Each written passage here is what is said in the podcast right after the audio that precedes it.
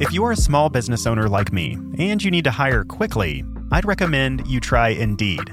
Indeed is a matching and hiring platform with over 350 million global monthly visitors. And according to Indeed's data, 93% of employers say Indeed delivers the highest quality matches compared to other job sites. Right now, our listeners can get a $75 sponsored job credit at indeed.com slash hertz. That's indeed.com slash H E R T Z. Terms and conditions apply. Need to hire? You need Indeed. Thanks to ZocDoc for sponsoring this episode. ZocDoc is a free app and website where you can search and compare highly rated doctors near you. Once you've found one you like, you can instantly book an appointment. With ZocDoc, you can even filter for doctors who take your insurance, are located near you, and treat basically any condition you're searching for. Go to ZocDoc.com slash 20k and download the ZocDoc app for free. Then, find and book a top-rated doctor today. That's zocdoc.com slash 20k. ZocDoc.com slash 20k. You're listening to 20,000 Hertz.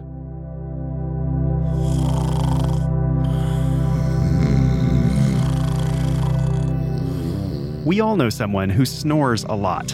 Whether it's your spouse or your roommate or even your dog, snorers are everywhere. In fact, they make up almost half of the adult population. But it turns out that scientists have recently discovered a really simple way to prevent snoring entirely. To stop snoring, all you need to do is turn.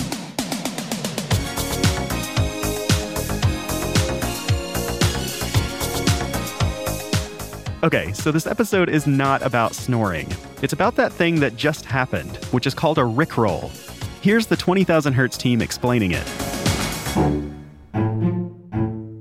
Um, ooh, this is hard to describe. Rick rolling is when is a bait and switch. when somebody posts a link on the internet, pretending it to be relevant to some conversation that's happening. But the link, when you click on it, it takes you to a music video or the actual track of Rick Astley's Never Gonna Give You Up. That's all it is. You think you're going to get one thing, but instead you get Rick rolled. So it should be sort of subversive way of getting them to listen to that song. And everybody thinks that you can see this song coming from a mile away. And so there's like been more and more creative ways of rickrolling people. This story is from our friends at Endless Thread, which is hosted by Ben Brock Johnson and Amory Sievertson. Here's Ben. Eric should be famous, but he's not. Really.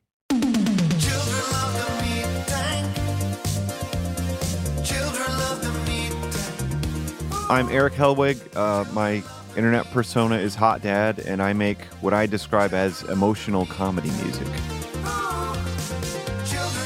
Not famous, should be famous, maybe. His creative output on YouTube is impressive in its own special way. And Eric is kind of a special guy. I, have these songs that are, you know, I feel like pretty heartfelt about like uh, really stupid topics, but then I just like extremes ultimately.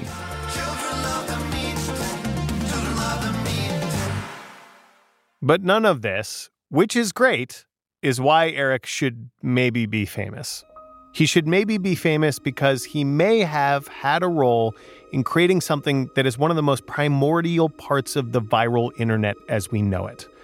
And when we say primordial, we mean like without this thing, the idea of things going viral online would be fundamentally different. And Eric was there at the beginning. We think. It's hard to tell. There are other theories of how this slice of the internet came about and who invented it. But Eric has a story, and he has a record of what happened. And the timing is intriguing. That's all he's saying. I didn't claim to create it. I just claim that I have documented evidence of me doing it as a prank, you know, months before it became a thing, which which to me felt like a obviously a bizarre coincidence. A bizarre coincidence or the beginning of something. 15 years ago, when Eric was a bored college kid in Michigan. So like I'm living at home with my parents and I I don't know, we were just like a bunch of obviously kids in late teens and stuff just hanging out and coming up with funny things to say and do. One of those funny things to say or do, for Eric and his friends at least, was to make prank calls. There was a local radio program called The Post Game Show where people would call in to talk about high school sports. 673 6103. You want to show your school spirit, give a shout out, whatever it is. You're on the post game show.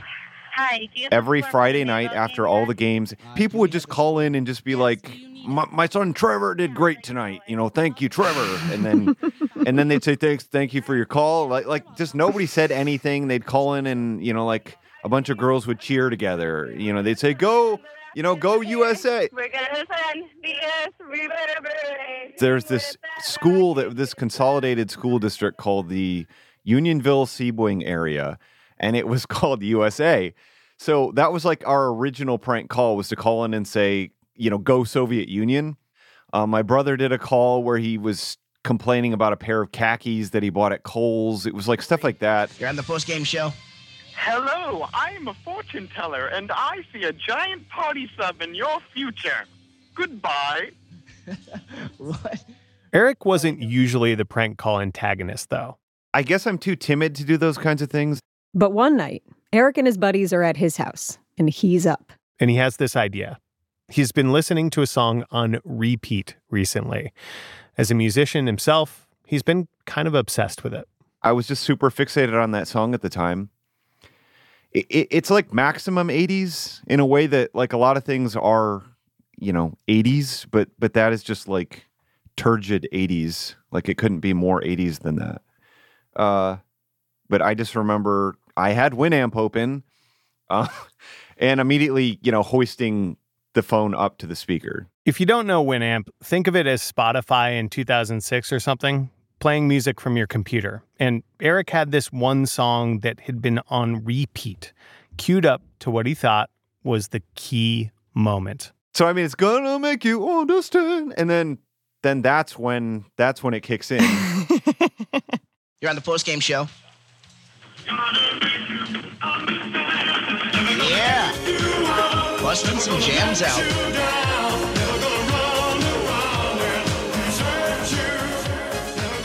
But this bait and switch move, where you expect something else and you get the booming voice of Rick Astley, became more than a local Michigan sports radio call in show prank. It became the Rick roll. Ubiquitous, hilarious, extremely difficult to avoid if you are, as they say, extremely online. And Eric Helwig may be the first Rick roller of all time. Eric's version was audio only, but of course, it's now much more than that. It's a full on meme, a classic one, usually video edited together. You think you're watching something else, then bam, Rick rolled with the original music video for Rick Astley's Never Gonna Give You Up. And it pops up in new places and in new ways all the time. Imagine, for instance, a friend sends you an email or a text or a chat with a hyperlink to something, an invite to a birthday party, or some other thing you want to click on. You click on the link, expecting info on said birthday party, and instead, you see Rick Astley jogging his arms and singing about how he's not going to desert you. It feels almost dumb to even have to define this. Like the Rick roll crosses continents, cultures, generations. But there are people maybe somewhere in the universe who have not been Rick rolled. Total dorks, obviously. You don't know if I've been Rick rolled. You've definitely been Rick rolled. No, I haven't. I'm pretty I've sure never you've been been Rick Rickrolled. rolled. No, I confessed to Frank, one of our producers on this show last week, that Oh. I discovered what the Rick roll was like last week. I guess you're about to give. I guess you're about to be Rick rolled then. There's only two types of people in this world: people who have been Rick rolled and people who don't know they're about to be Rick rolled. Yes.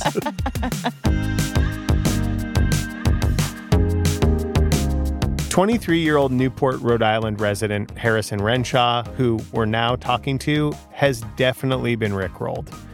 Even though the math suggests he was about eight years old when the Rick roll started trending. Did you get Rick rolled? Is that how you learned? I'm sure I got rickrolled and didn't understand what it was at the time. that's definitely your first rickroll. You don't know that you've been rickrolled. Right. It's it's a confusing who is this? Why is this man in this abandoned house singing this strange song? It was confusing more than anything, I, I I imagine. Harrison is also a bit of a YouTuber, albeit much younger than our supposed Rickroll inventor, Eric. I am a child of the internet, growing up with YouTube basically. Harrison is great at going down the rabbit hole on specific topics, like how the chorus bookends of Old Town Road by Lil Nas X are perfectly designed to convince you to play the song again and again. But one of Harrison's biggest obsessions and one of his biggest videos ever traces the history and origins of the Rickroll. It's called The Story of the Best Meme Ever, and it includes what he calls the four key events that made the Rickroll blow up.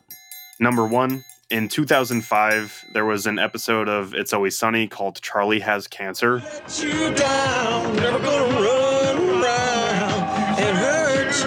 Hello? and in that song, Never Gonna Give You Up plays, and the song grew online because of it.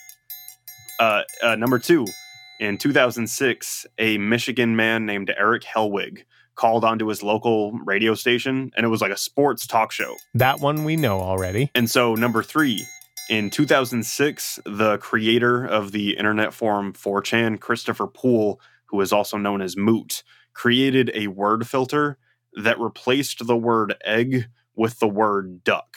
This 4chan word filter thing was a silly joke with what, in retrospect, has been a huge impact. Basically, people were talking about egg rolls, and somebody modified the way language appeared on the site to replace the word egg with the word duck. Just a curious little silly piece of software. After the word filter was made, someone made an image of a duck on wheels. And then that image became like a popular gag on the site. People would do the whole hyperlink bait and switch where, oh, you think you're going to click something super interesting, but then you just get the picture of the duck roll. Aha. So there was a roll before the Rick roll, and that was the duck roll. That was the duck roll. Wow. And so the final sort of piecing together the perfect storm in March of 2007, with the first trailer for Grand Theft Auto 4 being released, there was so much traffic on the site that it crashed. And someone on 4chan used that same method of the duck roll by saying, oh, here's the link to the trailer, but it was Rick Astley's Never Gonna Give You Up. Smuggled people, sold people. Perhaps here, things will be different. Now, we grant you that at the outset, this is just weird, niche internet joke stuff. But these things tend to bubble up. Grand Theft Auto 4 is one of the best selling games of all time 23 million copies. And if that game's popularity gets turned into a bait and switch joke online by a bunch of people searching for the game trailer, and Rick Astley is where they land, Rick Astley himself is going to have a little spike in popularity too. 2008, that is like the year of the Rickroll. 2008 was prime Rickrolling. And when Harrison says prime Rick rolling, he means like the Rick roll was basically present in every single big event of the year. Uh, there was some sort of survey that was conducted that said that 18 million Americans had been Rickrolled. And when you look back at 2008, this is not surprising. Hacktivist group Anonymous was blasting the song out of loudspeakers in front of the Church of Scientology. People at basketball games during March Madness were dressing up as Rick and singing in the audience. Someone made a fake video of then presidential candidate Senator John McCain getting rickrolled at a 2008 presidential campaign event. Senator Obama does not.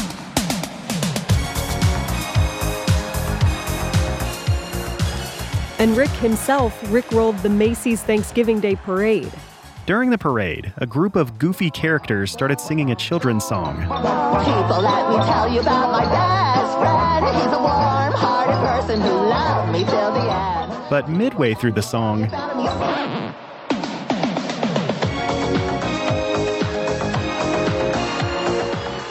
Companies got in on it too. YouTube had the entire homepage do a bait and switch, with every video linking back to the video. Oh, for goodness sakes! And then, maybe the ultimate troll of 2008, the MTV European Music Awards had a ridiculous award that year for Best Act Ever. U2, Green Day, Britney Spears, they were all nominees, but you could also write in a candidate. And of course, the internet delivered. 2008 EMAs, you've been Rick rolled. The best act ever is Rick Astley. So it's easy to get a sense from Harrison about how it happened 13 years ago. But why is it still happening? The video just passed a billion views on YouTube and is within the top several hundred videos of all time for just a simple music video that was made over 30 years ago. Kids who are just kids are rickrolling each other all the time, still, like in middle school Google Docs and university links to online coursework. A rickroll was one of the top posts on Reddit practically last week. In fact, there's a new version among the top posts almost every week. In meme years, this should basically be an antiquity, but it's still very much around. How did this granddaddy of internet memes get such staying power? It can't just be internet chaos theory, right? There has to be more there. There's something irresistible about the song.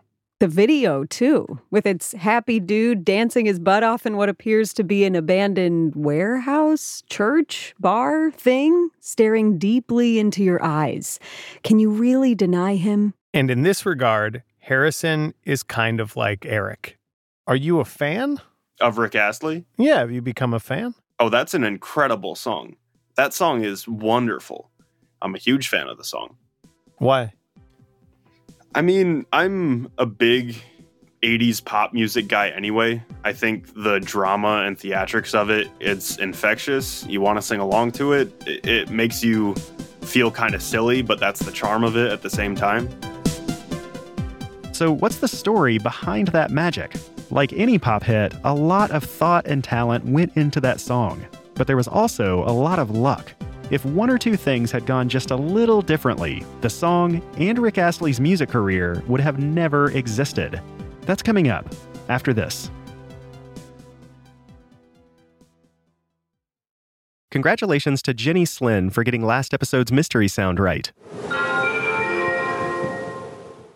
That's the sound that plays before an announcement on BC ferries, which operate all around British Columbia.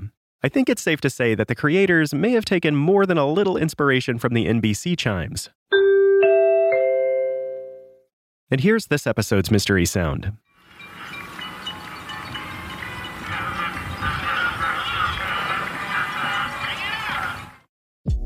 If you know what that is, then submit your answer at the web address mystery.20k.org. If you guess it right, you'll have a chance to win the super soft 20,000 Hertz t shirt.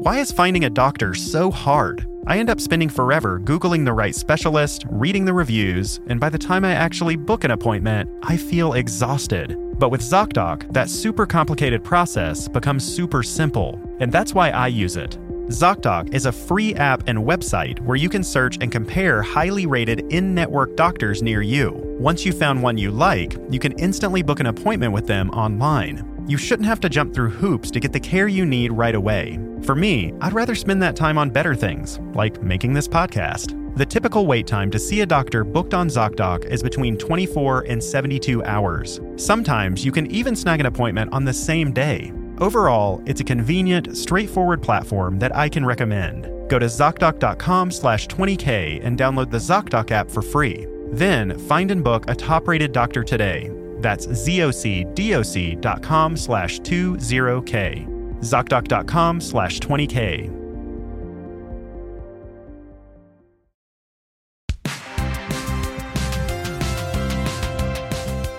In the late 2000s, millions of people were rickrolling each other online.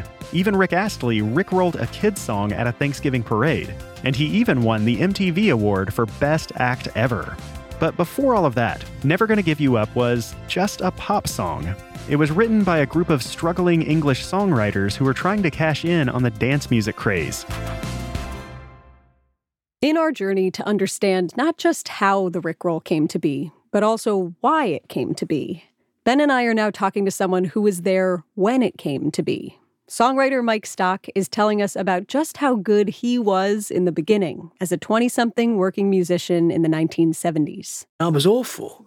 I mean, people would ask me to play songs which I should have known. And I, I, I remember making a very bad attempt at something and feeling highly embarrassed. So Mike Stock realized relatively quickly that he might not make it as a performing musician, but he was actually a good songwriter. So he started a business with a few of his favorite collaborators, Matt Aitken and Pete Waterman. They became known as Stock Aitken Waterman. And since it was the 70s, they dabbled in dance music. The genre was Boys Town. How would you define Boys Town? Well, uh, essentially, uh, gay orientated, gay clubs yep.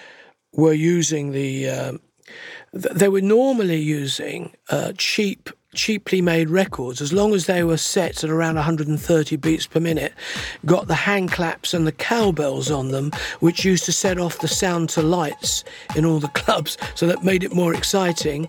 And uh, there was a thing called Northern Soul, uh, which came from north of England, which is the same thing. People people were starting to dance.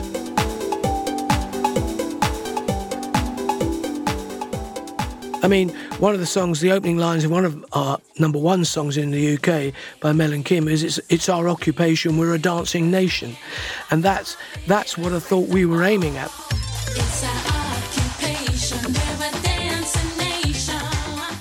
Stock Aitken Waterman were getting work in the Boys Town genre, but they weren't getting it on the radio yet, really. The way to popularity and more work with more artists was to have one of your records go big in the dance clubs. Which started happening with Stock and his partners in the early 1980s, starting with a band called Dead or Alive.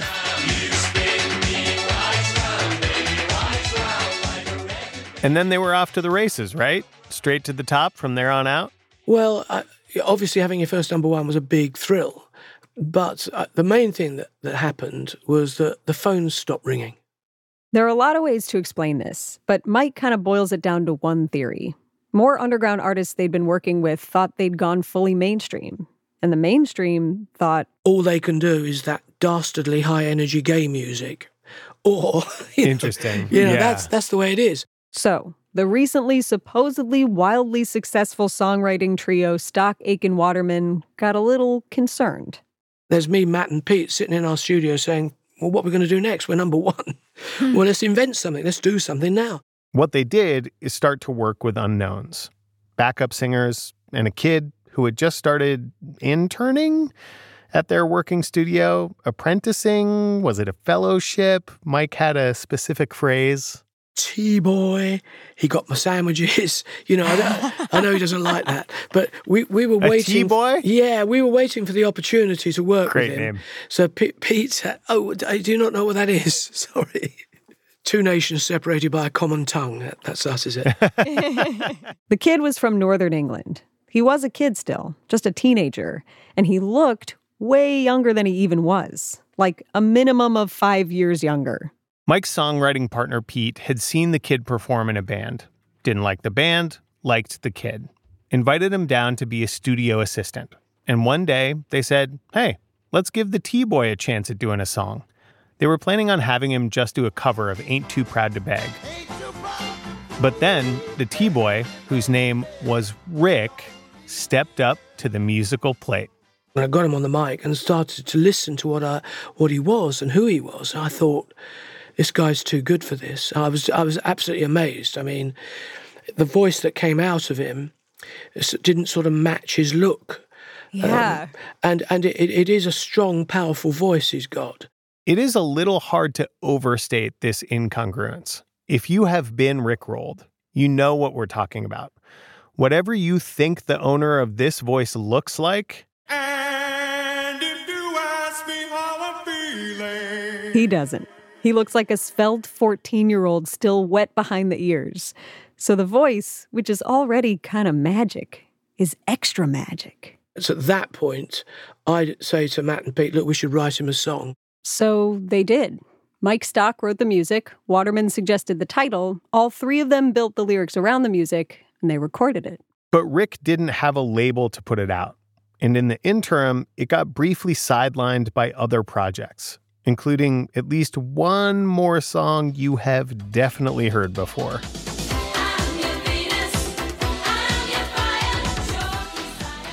Things got busy for the songwriting trio. Months went by. Then, one day, I tell you how it worked.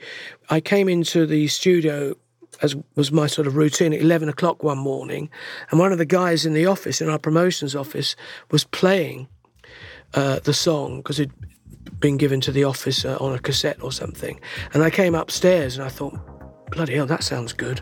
Crikey. I hadn't listened to it for, for two months. I thought, geez, that sounds great. As I, and he's playing it loud, this guy in the office. And as I'm coming out up the stairs, Pete Waterman's coming down the stairs, and we both stop and look at each other. We both go, blimey, what are we doing with this record? Why haven't we got this thing out?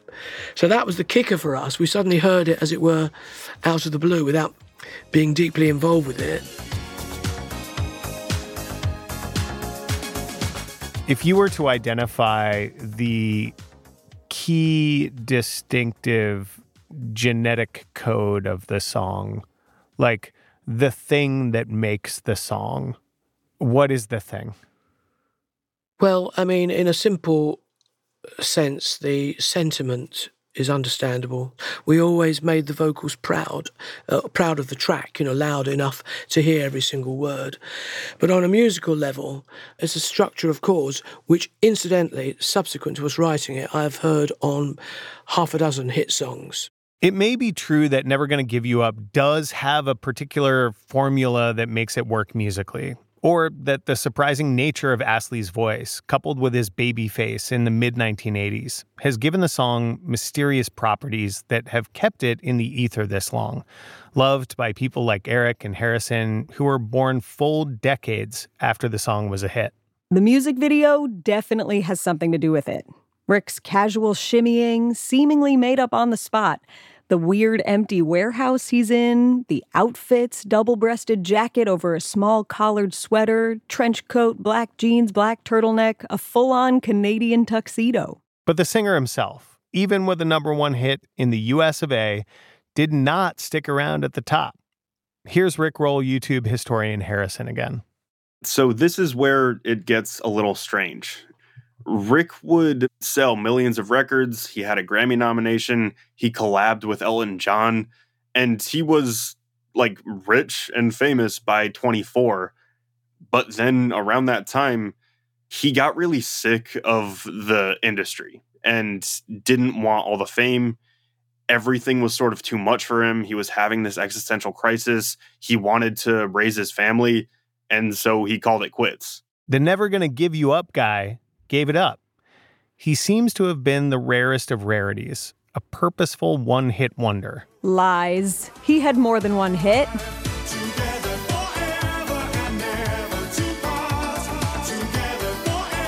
Okay, two hit wonder? Still, he made his mark and then he kind of tapped out.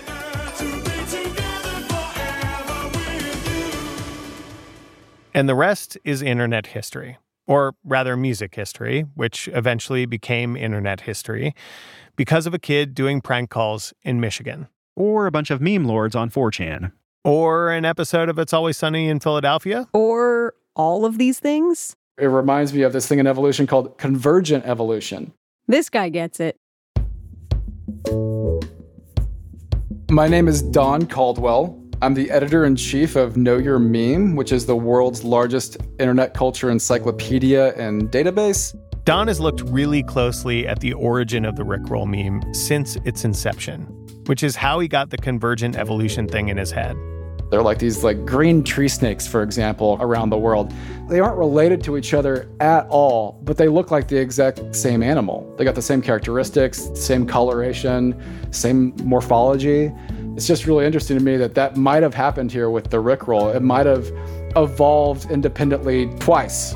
It might have been born two separate times without being connected to each other, which is just wild. The song is just that good. It's just Yeah. just that special. That's right. It really is. Don says there's something extra special about this granddaddy meme. It connects back to Eric Hellwig's prank call in Michigan. He says the Rickroll is really the first truly mainstream version of this specific genre of meme. A bait and switch, you know, tricking someone into clicking a link or viewing something that they didn't intend to, is a characteristic that is just a, a, a winner when it comes to memes. And we've seen it time and time again. It's probably one of the most tried and true types of memes that continue to appear every year. It's not just the bait and switch, though. It's what you're getting when the switch happens, which Harrison talked a bit about too. I think the thing that makes it so universal and beloved is that it's very, very harmless. It's something that is purely fun. Nobody ever gets hurt. It's a prank, but it's not a mean prank, really. I completely agree. That's what I'm getting at. Is that nobody, I don't think, has ever had extreme amounts of malice rickrolling somebody. It, it's always from love. Right. Or felt it getting rickrolled, right? Because it's like, oh, I'm going to pull a, a prank on you and, and, and make you kind of want to dance a little bit and be happy. Exactly. What a nice, beautiful thing that we can do to one another. Really, the question is how does Rick feel about it? What does it feel like to be maybe not the butt of a joke, but the punchline? It's, I mean, I'll be honest, I find it difficult sometimes because I am the Rick and Rick rolling, so that is a bit weird if I'm honest. Yes, we did. You know we had to. We had to get Rick. He still looks youthful. A little more craggy here and there, sure.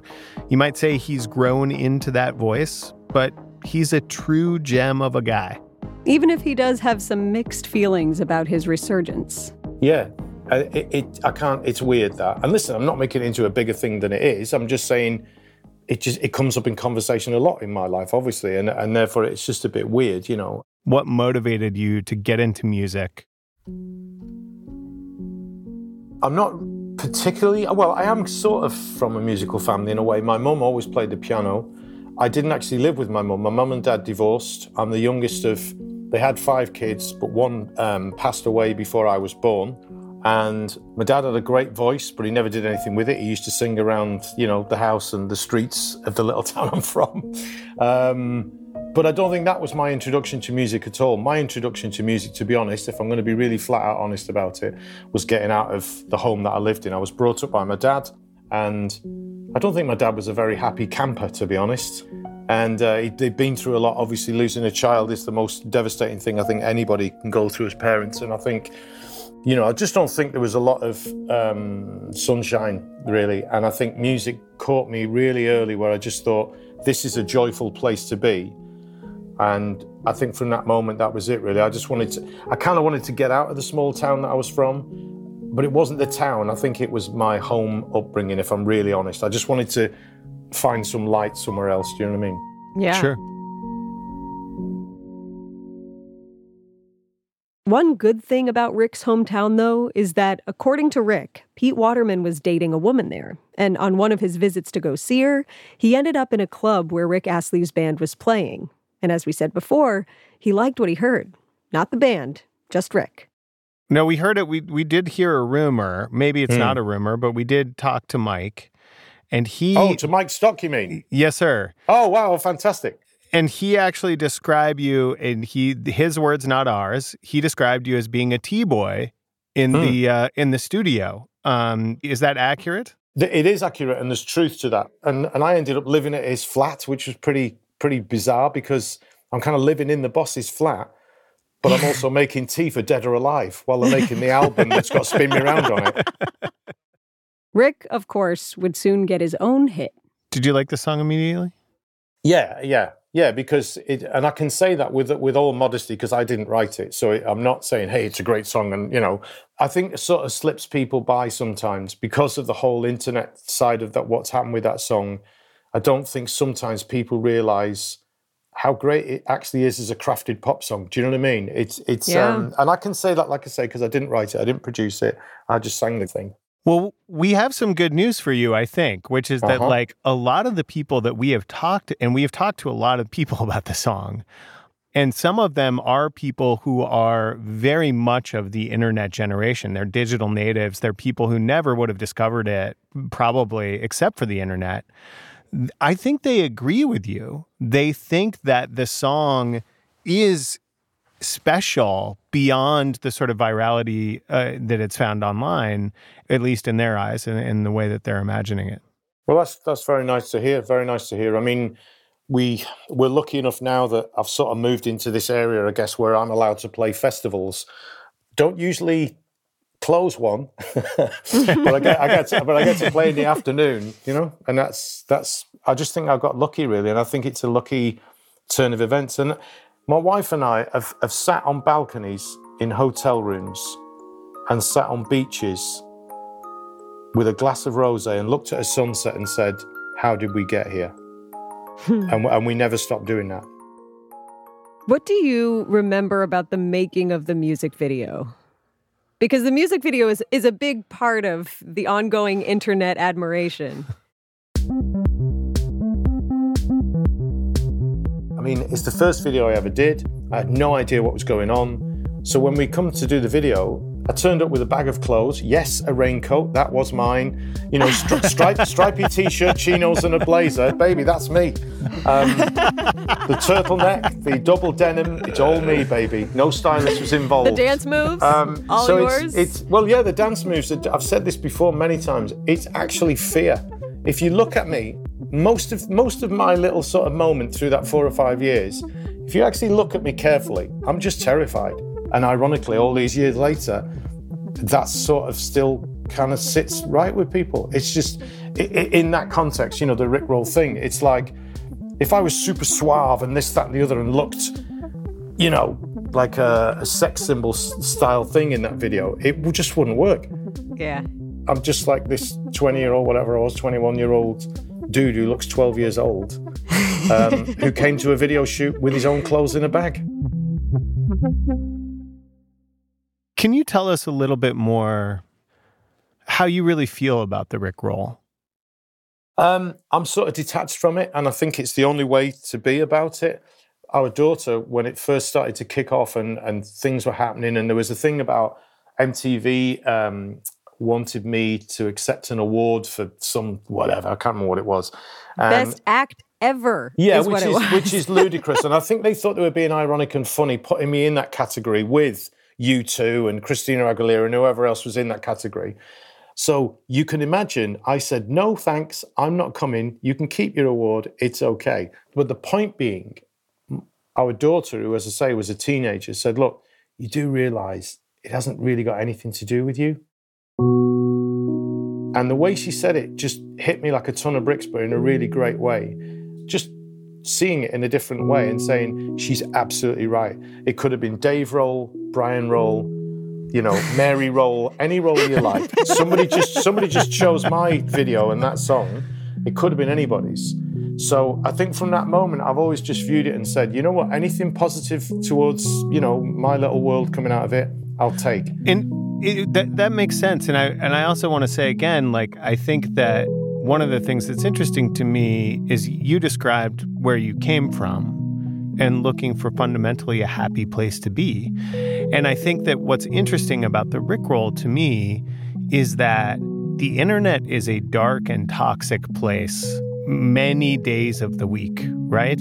Yeah. But like the Rickroll really like shines as a light in a really dark place because it is this thing that has that edge to it that the internet has of like pulling a prank or hacking somebody or tricking somebody etc but the end of it is is you singing this great song that everybody loves you know and there's creating that joy that you talked about. yeah Yeah, well, well, you know what? You've kind of you've kind of sort of put a good spin on on on the thought process of that, I guess, in the sense that when I was a kid, like you say, there was a black cloud in our house. There just was, and I've been searching to kind of you know just get rid of it. And I kind of think, as cheesy as that video is, and as kind of like cheesy and naff sometimes the 80s can be and they can look. There is also if you can just get past that kind of like what's cool what's not cool then you just see it for just being fun. Do you know what i mean? And kind of like and i think that's i think i've always searched for that. Thank you rick. Thank we you really so appreciate your time. It's been it's been lovely. Thank you. Pleasure. Absolute pleasure. It might be that Rick would bristle a bit at the idea that he, like Eric, our prank caller at the beginning, has simply put created emotional comedy music. But having his song turned into a meme has brought joy into the world in a way it never would have otherwise, right? And virality itself online at least would probably look different if not for the OG bait and switch of the Rickroll. And as Harrison puts it, I mean, not to try to get overly pretentious about some of the dumbest jokes that you can find online, but I feel like memes are the future. Harrison means the future of communication online. And the Rickroll is a great example. It's still morphing.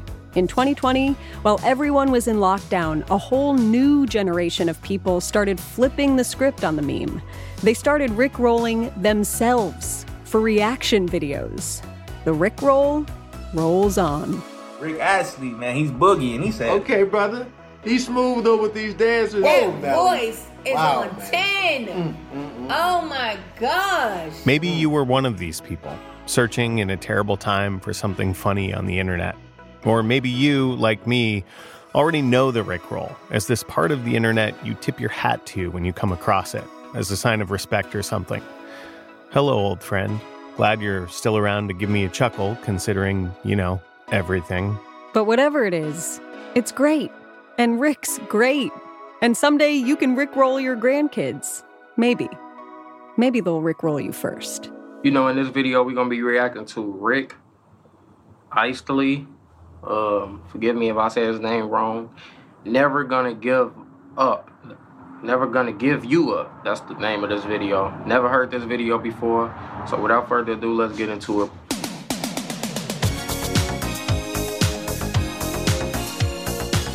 That story comes from Endless Thread, a podcast that examines the blurred line between the online world and the real world. Every week, the show dives into untold histories, unsolved mysteries, and some of the most compelling stories the internet has to offer. Subscribe to Endless Thread right here in your podcast player. 20,000 Hertz is produced out of the sound design studios of DeFacto Sound. To hear some juicy sound design moments, follow DeFacto Sound on Instagram. Endless Thread is a production of WBUR in Boston. Our series and our show is made by producers Nora Saks and Dean Russell. We are co hosted by us, Ben Brock Johnson. And Amory Sivertson. This episode was edited by Maureen McMurray. Mix and sound design by Matt Reed. The music box cover of Never Gonna Give You Up is from the YouTube channel R3 Music Box. Special thanks to and additional production work from Josh Crane, Grace Tatter, Frank Hernandez, Kristen Torres, Sophie Codner, and Rachel Carlson. If you feel like someone in your life could use a good Rickroll, then send them this episode and say it's a really interesting story about snoring. Thanks for listening.